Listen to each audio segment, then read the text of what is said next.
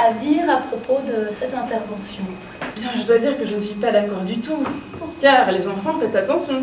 Car même si les produits peuvent, venir de, on localement, de Genève, etc., et paraître frais, ils sont cuits dans des huiles de cuisson qui restent parfois là pendant très longtemps. Donc euh, au niveau des apports de matière grasse, ce n'est pas bon du tout.